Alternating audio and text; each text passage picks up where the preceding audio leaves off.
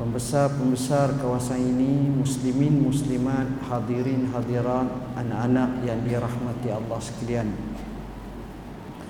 Firman Allah Taala, "A'udzu billahi minasy syaithanir rajim. Bismillahirrahmanirrahim. Iqra' bismi rabbikal ladzi khalaq." Sadaqallahul azim. Bacalah dengan nama Tuhanmu yang telah menciptakannya. Tuan-tuan dan puan-puan yang dirahmati Allah, sejarah turunnya ayat ini sebagaimana yang tercatat oleh al-Imam al-Bukhari daripada Aisyah radhiyallahu anha dalam satu hadis yang panjang kesahannya seperti berikut Rasulullah sallallahu alaihi wasallam tak kala usianya mencecah hampir 40 tahun Allah menjadikannya perasaan suka bersendirian berkhalwah. Maka dipilih satu lokasi berada di atas satu bukit yang dipanggil Jabal Nur. Padanya terdapat satu gua yang dipanggil Gua Hira sebahagian daripada mereka yang mengkaji dari segi geografi tempat tersebut jelas menunjukkan muka gua tersebut benar-benar menghala ke Kaabah.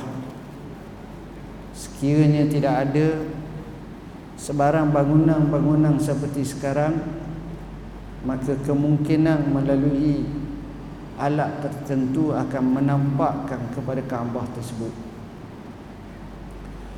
kemudian Rasulullah sallallahu alaihi wasallam berada di situ hampir 6 bulan. Dalam keadaan memikir sesuatu. Dan memikir demi memikir. Sehinggalah selepas hampir 6 bulan di mana Nabi ini beberapa hari sekali dia balik ke rumah. Ambil bekalan Kemudian terus lagi pergi. Begitulah yang dilakukan oleh baginda sallallahu alaihi wasallam. Sampailah pada waktu fajar hampir menyingsing. Tiba-tiba satu lembaga datang dari arah belakang dan memeluk baginda sallallahu alaihi wasallam dengan pelukan yang kuat. Seraya berkata, Iqra bacalah makanya Rasulullah sallallahu alaihi wasallam bila dengar kalimah ini terus Nabi jawab ma ana biqari. Aku tak pandai membaca. Jawapan Nabi itu jelas menunjukkan bukan Nabi tak tak mahu baca. Bukan Nabi bantah Tapi Nabi gunakan kalimah qari Isim fa'il Yang memberi makna sifat. Sifat Nabi yang ummi Tak boleh baca Dan seperkara perlu kita fahami Sifat Nabi yang ummi Yang tak boleh baca ini Merupakan kemuliaan. Dan sebagai menutup mulut Pandangan-pandangan yang dikemukakan oleh orang yang anti kepada Islam kepada Nabi dan pandangan-pandangan tersebut yang mengatakan Nabi mengumpul ilmu daripada bangsa lain, agama lain sebab Nabi mengaji banyak dan Nabi baca banyak. Maka semuanya itu ditolak. Kerana itulah disebut di sini dengan dinyatakan ma ana biqari aku tak pandai baca. Bila nabi sebut aku tak pandai baca maka maknanya di situ bahawa Rasulullah sallallahu alaihi wasallam memang Allah kurniakan sifat yang luar biasa tak boleh baca. Tapi bukan mana orang tu tak bijak. Sebab nabi kita ini sifat yang wajib kita imani adalah fatanah cerdik. Dan cerdik dia lain daripada yang lain. Kemudian dinyatakan bahawa malaikat masih lagi memeluk dengan pelukan yang lagi kuat. Bila pelukan yang bertambah kuat dengan suruhan yang sama makanya Nabi sallallahu alaihi wasallam jawab dengan jawapan yang sama. Sehinggalah sampai kali ketiga lagi kuat dengan mengarahkan ikra makanya Nabi sallallahu alaihi wasallam menjawab dengan kalimah ma ana biqari. Aku tak boleh membaca. Akhirnya turunlah ayat lima ayat pertama daripada surah Al-Alaq ini. Iqra Bismi rabbikal ladzi khalaq. Tuan-tuan dan puan-puan yang dirahmati Allah Sebahagian ulama menyatakan Kenapa bila mana wahyu pertama diturunkan berlaku pelukan kuat makin kuat dan lagi kuat? Kenapa terus tidak diajar kepada nabi sallallahu alaihi wasallam ayat al-Quran? Tapi berlakunya seperti itu maka kata para ulama salah satu daripada sebabnya ialah supaya manusia mengerti dan faham bahawa mendapatkan ilmu dan menuntut ilmu ini tidak ada jalan pintas. Memerlukan sejumlah pengorbanan bersengkam mata di waktu malam menghabiskan sebahagian daripada keuangan dan harta benda. Menghabiskan usia yang sebanyak mungkin. Sehingga akhirnya dalam tempoh yang begitu lama bila mereka dapat laksanakan mereka akan punya ilmu yang dikurniakan Allah Subhanahu wa taala. Artinya ilmu ini tidak mungkin dalam bentuk yang mudah sehingga dalam mukaddimah kepada sahih muslim disebut satu kenyataan para ulama la yustata'ul ilmu birahatil jism Ilmu tak mungkin diperolehi dengan tubuh yang rehat. Dalam erti kata acuh tak acuh, sambil lewa, sambil leka, tidak bersungguh, lebih kurang jangan harap ilmu tersebut akan diperolehi. Ilmu tak akan diperolehi dengan keadaan seperti itu. Tapi ilmu mesti melalui pengorbanan yang cukup beri perpisahan dengan keluarga merantau dan rehlah dalam menuntut ilmu ini merupakan perihal yang patut dipahami oleh semua kita di kalangan ini. Seterusnya kita lihat Allah sengaja dengan hikmahnya menurunkan ayat yang pertama dengan memulakan ikra satu perintah yang memberi makna bahawa membaca ini merupakan hal terpenting dan rukun kehidupan orang Islam kerana membaca ini merupakan kunci ke arah meraih dan mendapat ilmu sebanyak mungkin kerana dengan ikra ini manusia akan berada pada kedudukan yang luar biasa. Benak Shaw seorang pujangga barat pernah berkata mujur adanya kedatangan Muhammad. Kerana kedatangan Muhammad menjadikan tamadung dunia cepat seribu tahun. Itulah revolusi makrifah. Itulah pentingnya satu perubahan yang drastik yang telah dilakukan oleh Islam itu sendiri kerana dia mengetahui tentang kunci utama kejayaan adalah ilmu ilmu ini telah memanusiakan manusia dan mengetahui akan hakikat awalan kejadian manusia ini diistimewakan oleh Allah Subhanahu wa taala melalui ilmu. Bayangkan ketika mana Allah Subhanahu wa taala mengkhabarkan kepada para malaikat Inni ja'ilun fil ardi khalifah. Aku nak jadi atas muka bumi ni khalifah. Makanya malaikat bertanya kepada Allah Qalu ataj'alu fiha man yufsidu fiha wa yasfiku dima nahnu nusabbihu bihamdika nuqaddisu lak mereka berkata wahai tuhan apakah kamu nak ciptakan sejenis manusia yang mereka ini merosakkan muka bumi dan menumpahkan darah? Sedangkan kami sentiasa bertasbih mensuci memuji memuja kamu. Makanya Allah jawab inni a'lamu ma la ta'lamun sesungguhnya aku tahu apa yang kamu tak tahu. Selepas daripada itu Allah telah memasangkan kepada Nabi Adam akan ilmu. Wa 'allama Adam al-asma'a kullaha.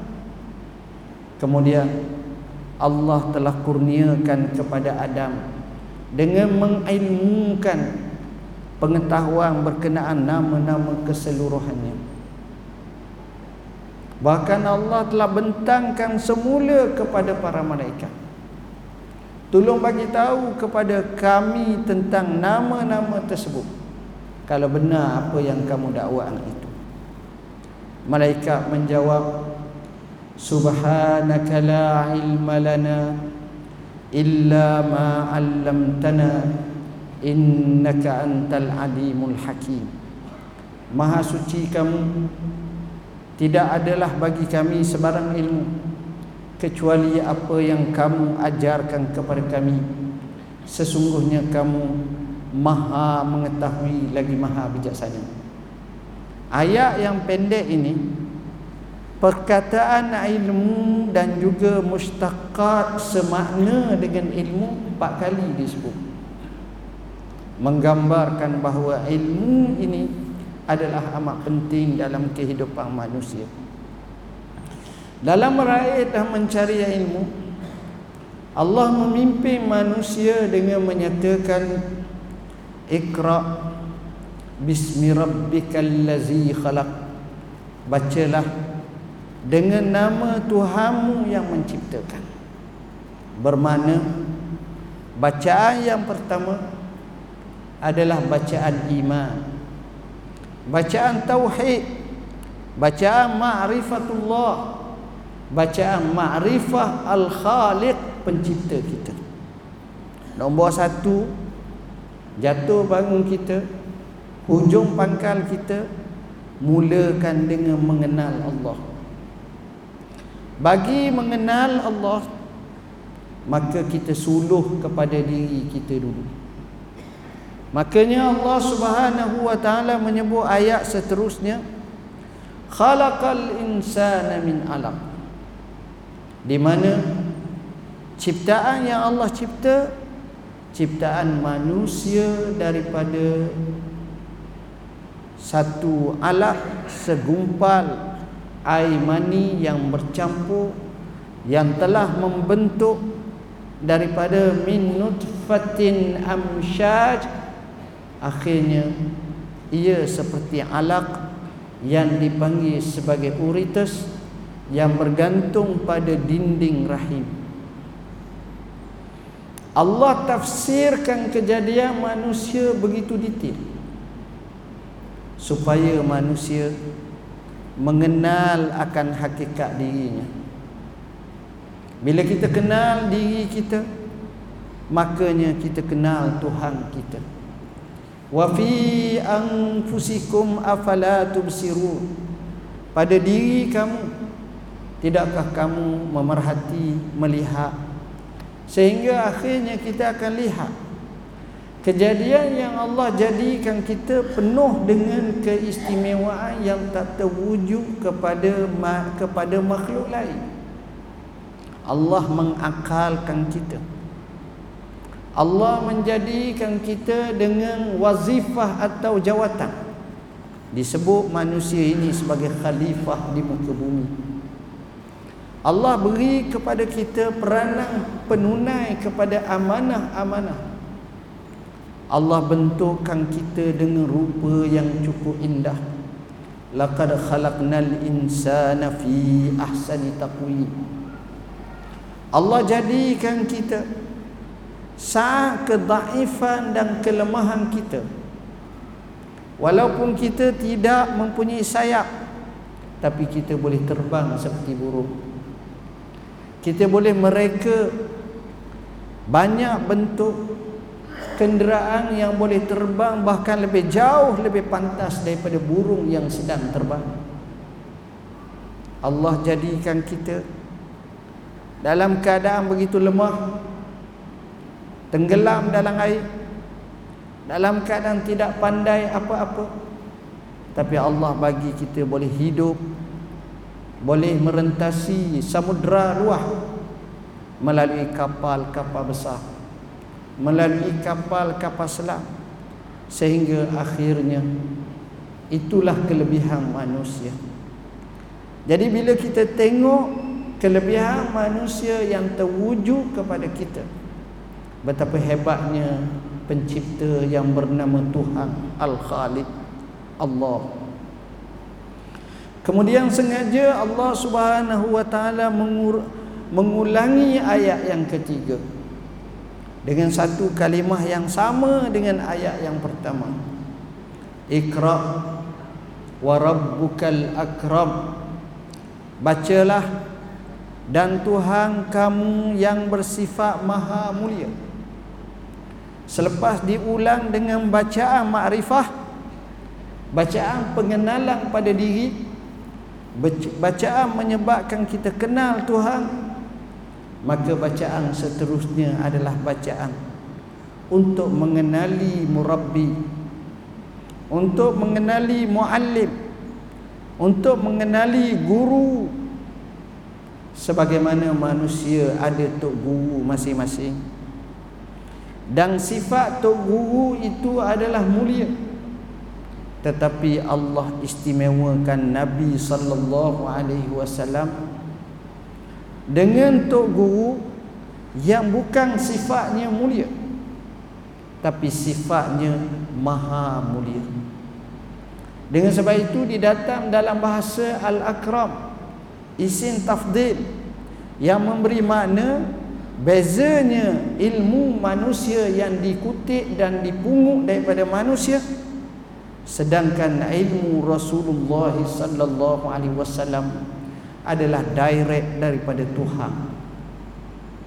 Dengan sebab itu perlakuan dan keilmuannya tak mungkin dicabar oleh semua pakar di muka bumi ini. Pakar sains, agamawan, para ilmuwan, cerdik pandai, ahli filsuf, ahli falsafah, mereka yang terkenal dengan psikologi, semuanya itu tak memungkinkan tuan-tuan. Itulah hebatnya ilmu yang Allah kurniakan kepada Nabi sehingga patah-patah yang keluar daripada mulut Nabi sendiri merupakan wahyu wa ma yantiqu anil hawa in huwa illa wahyun yuha. Dan tidaklah Nabi Muhammad sallallahu alaihi wasallam itu bercakap mengikut hawa nafsu kecuali merupakan wahyu yang Allah kurniakan kepadanya. Kemudian disebut bahawa Allah ajar manusia dengan apa yang manusia tak tahu. Allah ajar manusia dengan kalam. Maka kalimah ajar ini memberi makna kepada kita bahawa ilmu ini perlu dituntut kerana asal manusia tidak tahu asalnya tak tahu. Asal bila tak tahu maka perlu dicari perlu dituntut. Nak menuntut ilmu ini maka perlu berjalan perlu musafir. Sehingga Rasulullah sallallahu alaihi wasallam sebut dalam hadis yang masyhur Man salaka tariqan yaltamisu fihi ilman sahhalallahu lahu bihi tariqan ilal jannah. Siapa yang berjalan mencari secangkir ilmu maka Allah mudahkan baginya jalan menuju ke syurga. Cari ilmu. Nabi menyebut dalam hadis yang masyhur Talabul ilmi faridah ala kulli muslimin wa fi riwayatin wa muslimah. Belajar menuntut ilmu itu menjadi kefarduan bukan sunat kepada setiap orang Islam baik lelaki satu riwayat sama juga perempuan. Belajar ilmu. Dan inilah yang menyebabkan manusia berada pada kedudukan yang hebat dalam sistem pembelajaran salah satu perkara terpenting adalah membawa kalam, membawa pensil, membawa apa yang dipanggil sebagai alat tulis. Macam kita duduk sekarang ni kita tak bawa apa-apa ni macam akal Imam Syafi'i, dengar ingat lalu. Ha, tu cara Imam Syafi'i dia dengar boleh ingat. Sebab itu Allah Subhanahu wa taala menyebut Allah ajar manusia itu dengan kalam. Orang Arab berkata al-ilmu saydun faqayyidhu bil kitabah. Ilmu itu ibarat seperti barang buruan. Mu ikat dia, mu tambak dia dengan tulis. Kerana dengan tulisan itu menyebabkan kamu boleh murajaah ingat balik dan akhirnya kamu dapat menghafaznya. Dan kamu dapat memahaminya. Ilmu akan berlaku. Tuan-tuan dan puan-puan yang dirahmati Allah. Kita kemukakan persoalan apa itu ilmu. Ilmu ini hurufnya tiga. Ain lam mim ilmu dalam bahasa mudah dia berlawanan dengan kalimah jahil. Jahlu. Ilmu ini ditarifkan oleh ahli bahasa sebagai tasawwur syai mutabiqul lil waqi' ala haqiqati. Menggambarkan sesuatu benar-benar mengikut realiti akan hakikat sebenar dan benar. Kita terima ilmu daripada orang. Betul cara terima tapi realitinya salah. Sebagai contoh kita terima satu ajaran, ada orang tu terima ajaran bahawa sekian-sekian. Orang ni kata begini, orang ni kata gini, betul dah gini-gini orang kata. Tapi realitinya salah. Maka itu bukan ilmu. Syaratnya mesti betul. Itulah makna ilmu. Dan ilmu ini sebagaimana kata al-Imam Syafi'i dia ada terbeza. Tarifan yang dikemukakan oleh barat dan oleh Islam. Barat semata-mata menganggap ilmu sebagai transfer information. Pemindahan maklumat tu ilmu. Kita baca kita tengok dalam Google kita baca tengok dalam internet dalam WhatsApp dalam apa kita dapat tu ah tu kita anggap ilmu. Duduk kedai kopi sedap buat nak bincang apa oh sedapnya ha, itu barat kata macam tu. Tapi al-imam syafi'i rahimahullah ta'ala menyatakan laisa al-ilmu binutqihi walakin al-ilma bifa'di ilmu ini bukan semata-mata hanya pandai mengucapkan dengan patah-patah ucapan yang hebat tapi ilmu itu mesti diselarikan dengan tindakan action perbuatan.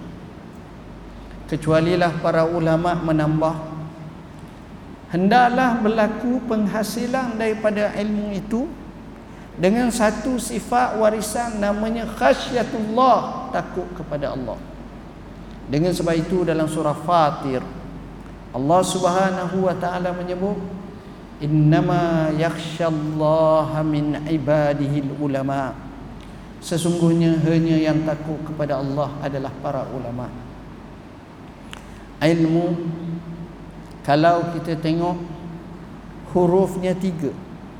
Ain Lam Mim. Maksudnya Bila mana kita ada ilmu Maka di sana ada satu tuntutan Maka tuntutan itu dipanggil amal. Maka Mim yang di belakang Diletakkan di hadapan kepada Lam. Daripada ilmu jadi amalun. Kerana ilmu tanpa amal jawabnya sebagaimana kata pujangga al ilmu bila amalin kasyajari bila samarin. Ilmu tanpa amal ibarat kita tanam pokok tapi pokok tu tak berbuah. Bukan pokok bunga.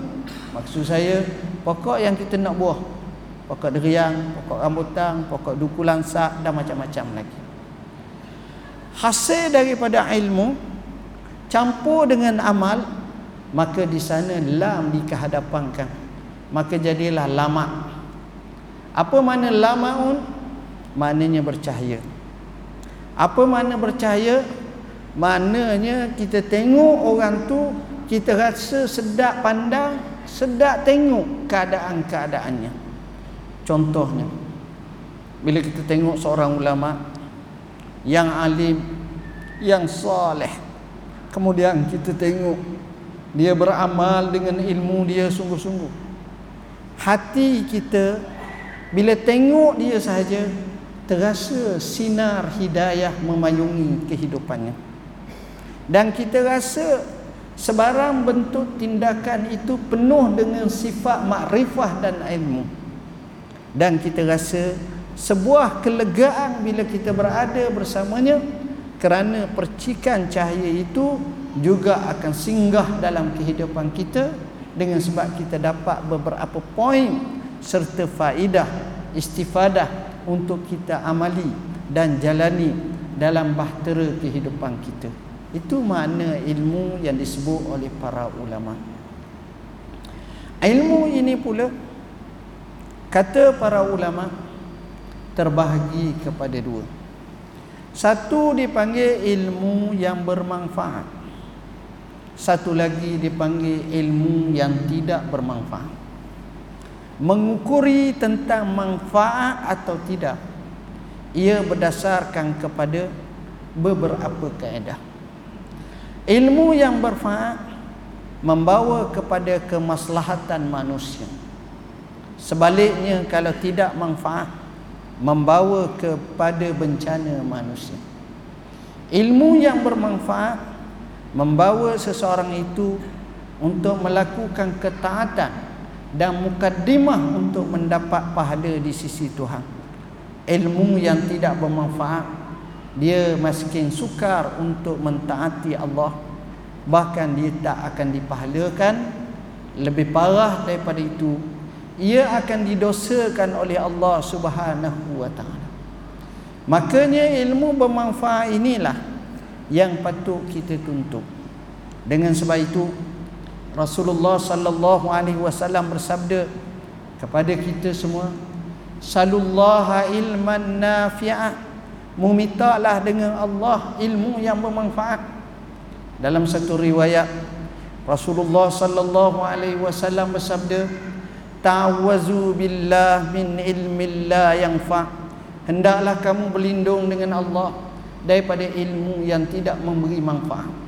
Maknanya ilmu bermanfaat amat diperlu dan amat dituntut dalam kehidupan manusia ini dalam hadis yang masyhur yang diriwayatkan oleh Ibnu Abi Syaibah yang disebut dalam kitab Al-Musannaf dan beberapa kitab yang lain dikatakan Ummu Salamah menceritakan bahawa adalah Rasulullah sallallahu alaihi wasallam setiap kali selesai tahiyat akhir pada sembahyang subuh sebelum memberi salam akan membaca doa ini.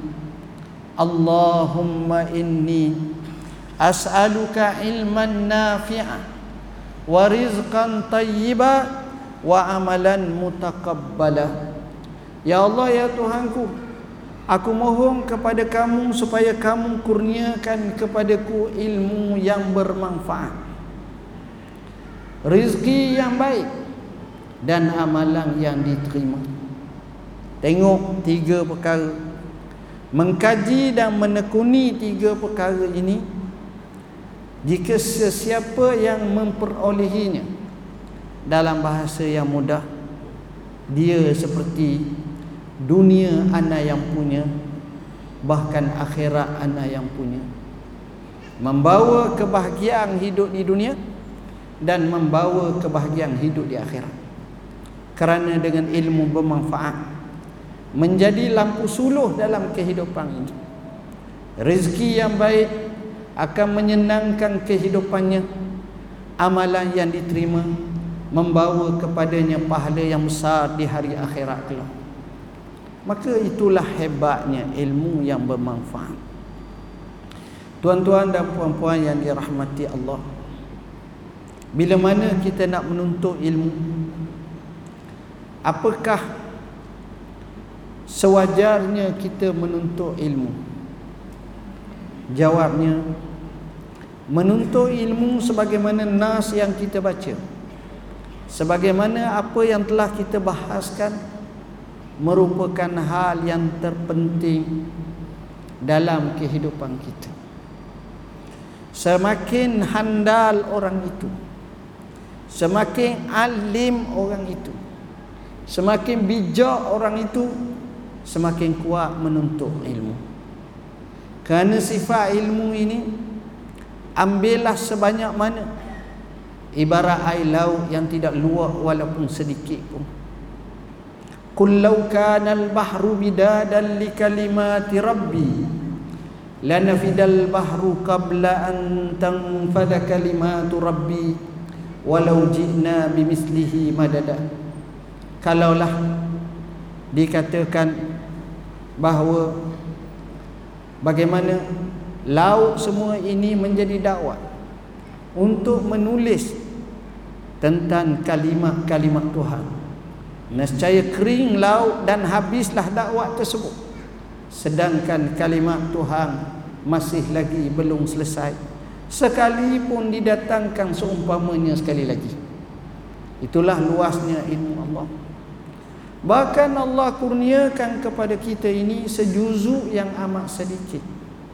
Firman Allah taala wa ma utitum minal ilmi illa qalila. Dan tak dikurniakan kepada kamu ilmu kecuali sedikit. Sedikit di sini qalilan didatangkan dalam bentuk nakirah. Salah satu mana nakirah itu tufidu taklil nak gaya sedikit daripada sedikit yang sedikit bukan daripada sedikit yang banyak.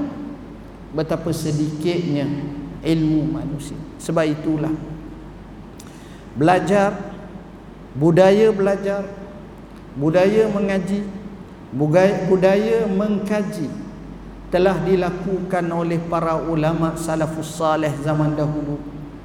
Dan kita boleh baca catatan mereka ini luar biasa. Tuan-tuan bayangkan guru kepada Imam Malik yang terkemuka. Ayub As-Sakhtiyani digelar Abu Tamimah seorang yang handal dan pakar hadis. Bahkan Al-Imam Al-Bukhari yang datang kemudiannya juga mencatatkan dalam setengah riwayatnya melalui sana atau jalur Abu Ayyub As-Sakhtiyani ini. Dikatakan bahawa bila ditanya kepadanya apakah amalan yang kamu suka lakukan jika sekiranya ketika itu Allah cabut nyawa kamu?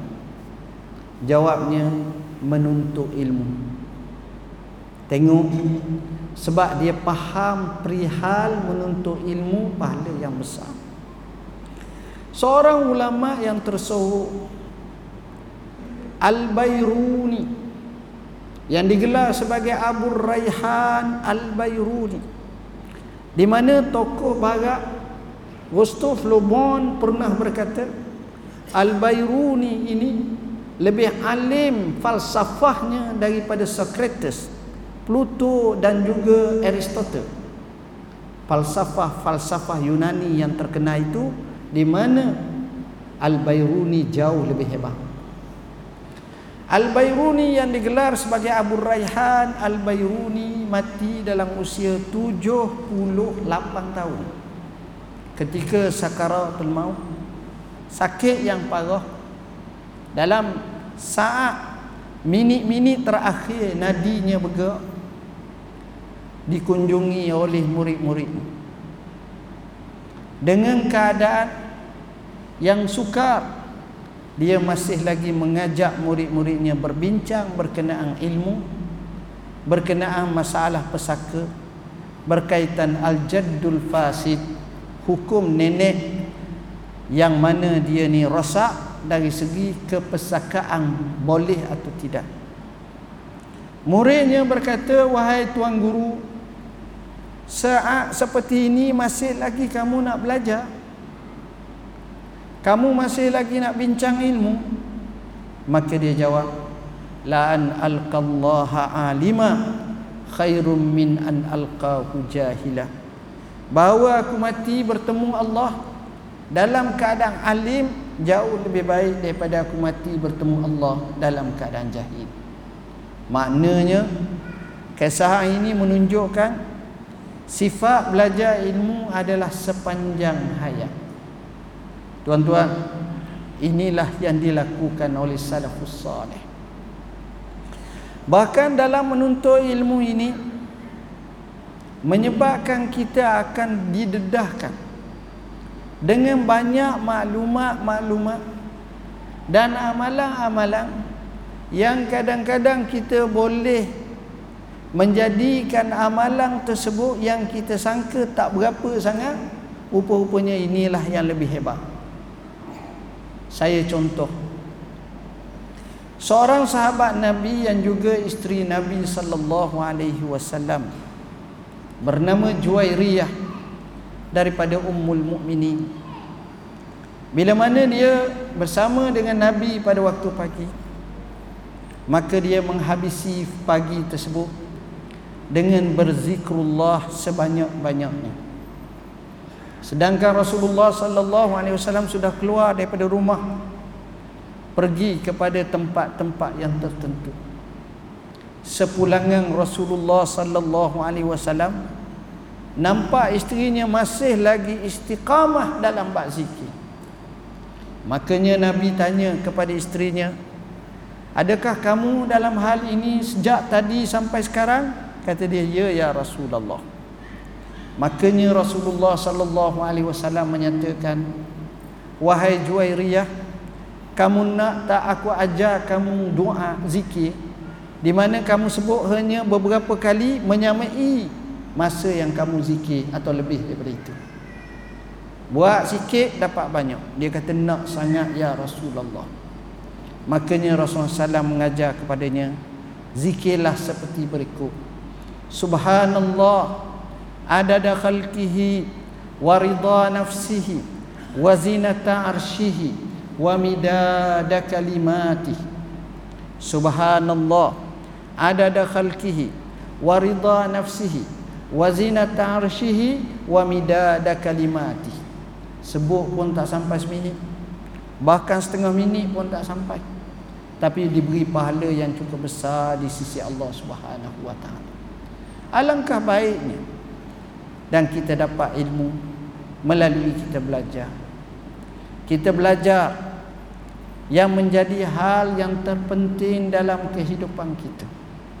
Kita cari ilmu daripada para ulama. Kita cari ilmu dengan talaki dan menadah kita. Kita cari ilmu di masjid-masjid. Kita dengar dan kita tekuni ilmu. inilah yang penting dalam kehidupan kita budayakan di rumah kita. Sekecil mana rumah kita pun kita jadikan sejuzuk daripada rumah kita mini perpustakaan. Kita kumpulkan dan kita koleksikan buku-buku. Mudah-mudahan satu masa adalah amat penting bagi kita. Mentelaah dan juga merojok kepada buku-buku tersebut. Kerana dengan adanya buku-buku tersebut menjadi perlambangan keluarga kita sehingga anak-anak kita membesar dalam lingkaran ilmu dan sifat buku itu sentiasa terwujud dalam kehidupan mereka. Inilah yang sepatutnya kita insafi dan kita fahami. Jadi oleh kerana masa tak mengizinkan saya bercakap panjang dengan waktu yang sudah nak hampir tiba maka marilah sama-sama kita menginsafi. Untuk kita belajar ilmu kita mengaji ilmu kita fahami ilmu. Jadi tuan-tuan nak faham banyak nak tahu banyak sila rojok buku kami tinta nasihat untuk penuntut ilmu. Ni jawapan banyak sangat. Tip hafazan Quran kita telah sebut satu persatu dalam isu seperti ini. Baikilah solatmu untuk khusyuk juga termasuk Solat itu mudah kita telah sebut satu persatu dalam isu ni. Bersuci soal jawab tentang solat dan suci. Tak payah tanya saya lah. Baca je buku tuan-tuan. Hadis 40 yang saya showkan untuk dibuat pengajaran di sini. Saya sebut hadis sebahagiannya terwujud di sini dan begitu juga buku yang baru dicetak oleh pejabat mufti wilayah Persatuan yang bertajuk Matla' Badrain. Biasanya sejilid kita buat tiga jilid. Jadi budaya ini tujuannya kita kasih kepada ilmu dan sahabat saya dia telah buat satu usaha kembara ilmu ada buku yang ini boleh tuan-tuan dapatkan. Jadi tuan-tuan dan puan-puan yang dirahmati Allah, yang paling penting kita jadikan ilmu menyebabkan kita sampai makrifah kepada Allah. Selamat daripada godaan syaitan, daripada rebah dengan hawa nafsu, dan juga kita boleh menuju ke syurga Allah dengan kefahaman yang sebenarnya. Sekadar itu aku qauli hadza wa astaghfirullahal azim li wa lakum. Bismillahirrahmanirrahim. Allahumma faqihna fid din, 'allimna at-tawil. Allahumma ja'alna minal ladzina yastami'una al-qawla fayattabi'una ahsana. Allahumma ati nufusana taqwaha وزكها أنت خير من زكاها أنت وليها ومولاها اللهم يا مقلب القلوب ثبت قلوبنا على دينك وعلى طاعتك اللهم ربنا هب لنا من أزواجنا وذرياتنا قرة أعين وجعلنا للمتقين إماما اللهم ربنا آتنا في الدنيا حسنة وفي الآخرة حسنة وقنا عذاب النار وصلى الله على سيدنا محمد وعلى آله وصحبه وسلم والحمد لله رب العالمين والسلام عليكم ورحمة الله وبركاته.